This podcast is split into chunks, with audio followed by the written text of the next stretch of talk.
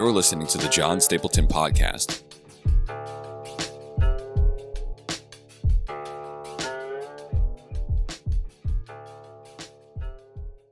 Good morning. Let's get into it. So, got lots of comments on Instagram over the Trinity. Every time I say that Jesus is God or I mention something about the Trinity, there's always someone that pushes back and they say that's not true. The Bible never says that. Jesus never taught that. Jesus never expected us to worship him as God. And I last week covered that in episode, I believe it's episode 4 or 3, um, where we where we talk about Jesus being um, God.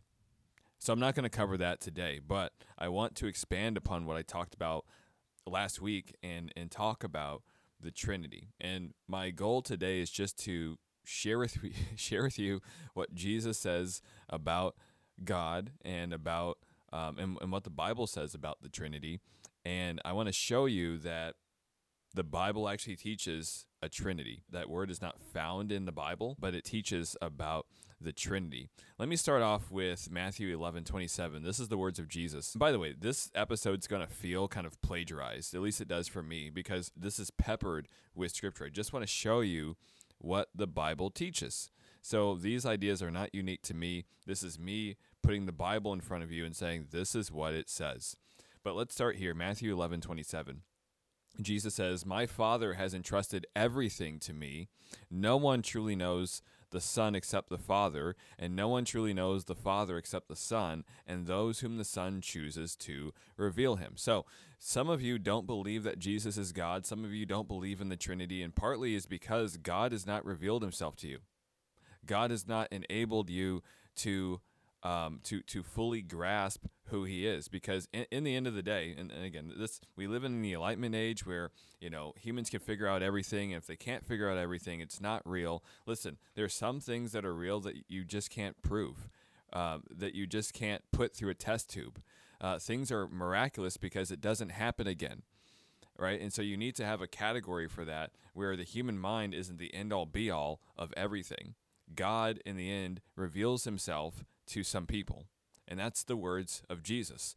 I'm not here to defend Jesus, I'm here to show you what he said. So, here are nine things that you should know that the Bible teaches about the Trinity. First, Jesus taught that the Spirit, uh, Jesus taught about the Spirit and the Father. This is John 15 26. By the way, I'm reading from the New Living Translation today. Uh, Jesus says, I will send you the advocate, the Spirit of truth. He will come to you from the Father and will test and will testify all about me. So there's the Spirit of truth. He comes from the Father and he's going to testify about Jesus. You see all three of them in that verse, and this is the red letters. What about Matthew 28 18 through 20? You guys are all be familiar with this. Every church at least preaches on the Great Commission. Here's what it says Jesus came to his disciples. And by the way, this is after the resurrection. Uh, the verse before it said, some people saw him and doubted. Some of you doubt who Jesus is. You're not alone. Verse 18 I, Jesus says, I have been given all authority in heaven and on earth. All authority. Sounds like he's God. Therefore, go and make disciples of all nations, baptizing them in the name of who? The Father, the Son, and the Holy Spirit so Jesus says, hey, when you go out and you teach the nations about who God is, you better tell them that they're the three in one God. What about Jesus' baptism? Mark uh, 1, verses 9 through 11. One day Jesus came from Nazareth in Galilee, and John baptized him in the Jordan River.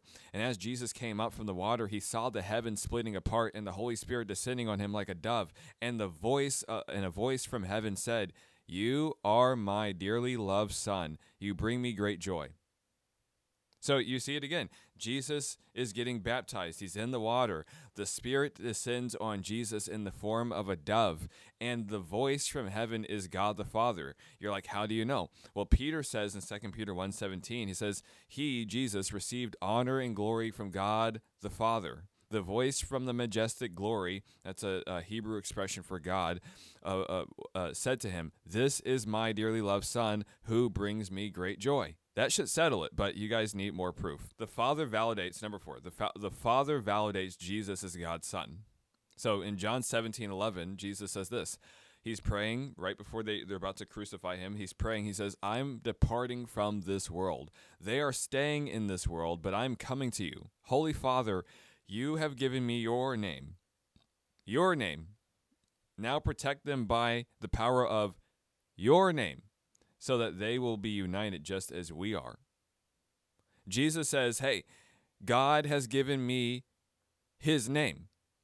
I share the same name as God the Father. Earlier on in the Gospel of John, John 10 31, Jesus says, I and the Father are one. I've covered that in an older episode. But Jesus clearly taught that he was God and that he has a father, God as his father. Not just Joseph, not just a, a descendant of Abraham. He's the Son of God.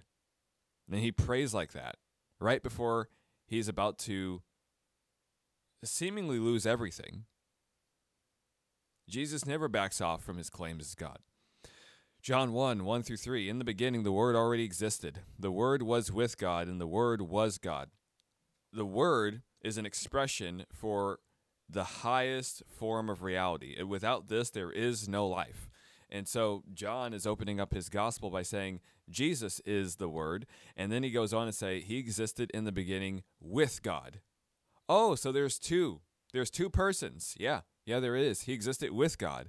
And in case we're not clear that the word is God, verse 3 God created everything through him, and nothing was created except through him. You open it, you open the Genesis 1 and the first words of the Bible is in the beginning God created. And John tells us Jesus was there creating too. Number 5, Jesus is God yet distinct from the Father. Philippians 2, 5 through 11. Paul says, You must have this attitude that Christ had, though he was God. See, the apostles clearly taught this. He did not think of equality with God as something to cling to. Instead, he gave up his divine privileges. He took the humble position of a slave, and he was born as a human being. When he appeared as in human form, he humbled himself in obedience to God and died a criminal's death on a cross. Therefore, God elevated him to the highest place of honor and gave him the, the name. There it is again the name above all other names. He's God. Number six, Jesus claims God as his Father. This one is my favorite and perhaps the most clarifying. John 5 17 through 18. But Jesus replied, My Father is always working, and so am I. So the Jewish leaders tried all the harder to find a way to kill him. They, they understood exactly what he was saying. For he not only broke the Sabbath, he called God his Father, thereby making himself equal with God. Equal. Jesus is God's equal. Number seven, Jesus perfectly embodies and represents the Father. John uh, Colossians 2 9. In Christ lives all the fullness of God in a human body. How clear? Like, it, it, it can't get any clearer than that. Number eight, the Holy Spirit is also God. John 4 24. This is Jesus speaking. God is spirit. So those who worship him must worship in spirit and in truth. Last one on the spirit, 2 Corinthians 3:17. The Lord is the spirit. And wherever the spirit of the Lord is, there is freedom. The last thing I want you to know, and I'm trying to give you passages where they all appear. This is perhaps one of my favorite ones where they all appear besides the baptism of Jesus. Romans 1 verses 2 through 4. Think about this. I'm, I'm gonna I'm gonna put out the idea first, and then I'm gonna read it.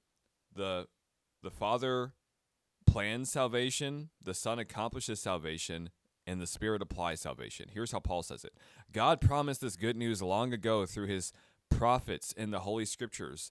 The good news is about his Son. In his earthly life, he was born into King David's family line, and he was shown to be the Son of God when he was raised from the dead by the power of who? the Holy Spirit. He is Jesus Christ our Lord. So, in conclusion, here's just some things I want you to know about the Trinity. Number one, uh, the Trinity is a joyful community of love and respect. You know, the Bible has over 50 one another's addressed to the church. Love one another, serve one another, honor one another. Just goes to show that you can't be a Christian by yourself and obey Jesus at the same time if you're by yourself. So you need the church and and and and God would be a hypocrite if he was just one God saying you this is how you should treat each other. God actually demonstrates this by his very own essence. He's a community in and of himself. In the beginning, he says, "Let us create mankind in our image." It's it's a communal effort. Number I guess not number 2, but just in my conclusion, uh, you also need to know about co-inherence. I've talked about this before. Whatever is true about God the Father, God the Son, and God the Holy Spirit is is is is true of the other members at the same time. And, and we see this in John five seventeen, where Jesus said, "Hey, I, I've seen my Father working, and I've been working the whole time too." Just because a passage in the Bible mentions one of the members of the Trinity, it doesn't it doesn't it doesn't immediately it doesn't immediately mean that the others aren't present or that the others aren't acting in some way or capacity that's complementary. God knows this revelation is complex, the most complex thing in all creation, and perhaps nothing closely lines up with the teaching of the Trinity more than marriage. Right? There you got the husband, the wife, the children, and there's there's a there's hierarchy and, and but but they're all equal right? Um, and some people have tried to use the whole like you know water, vapor, ice metaphor, or you know egg yolk shell metaphor. Um, but those fall short because in the end, that's modalism. God, does, you know, God the Father never morphs into God the Son, and God the Spirit never morphs into God the Father. Like it, they're always three separate persons with the same nature and, and, and, they exist at the same time.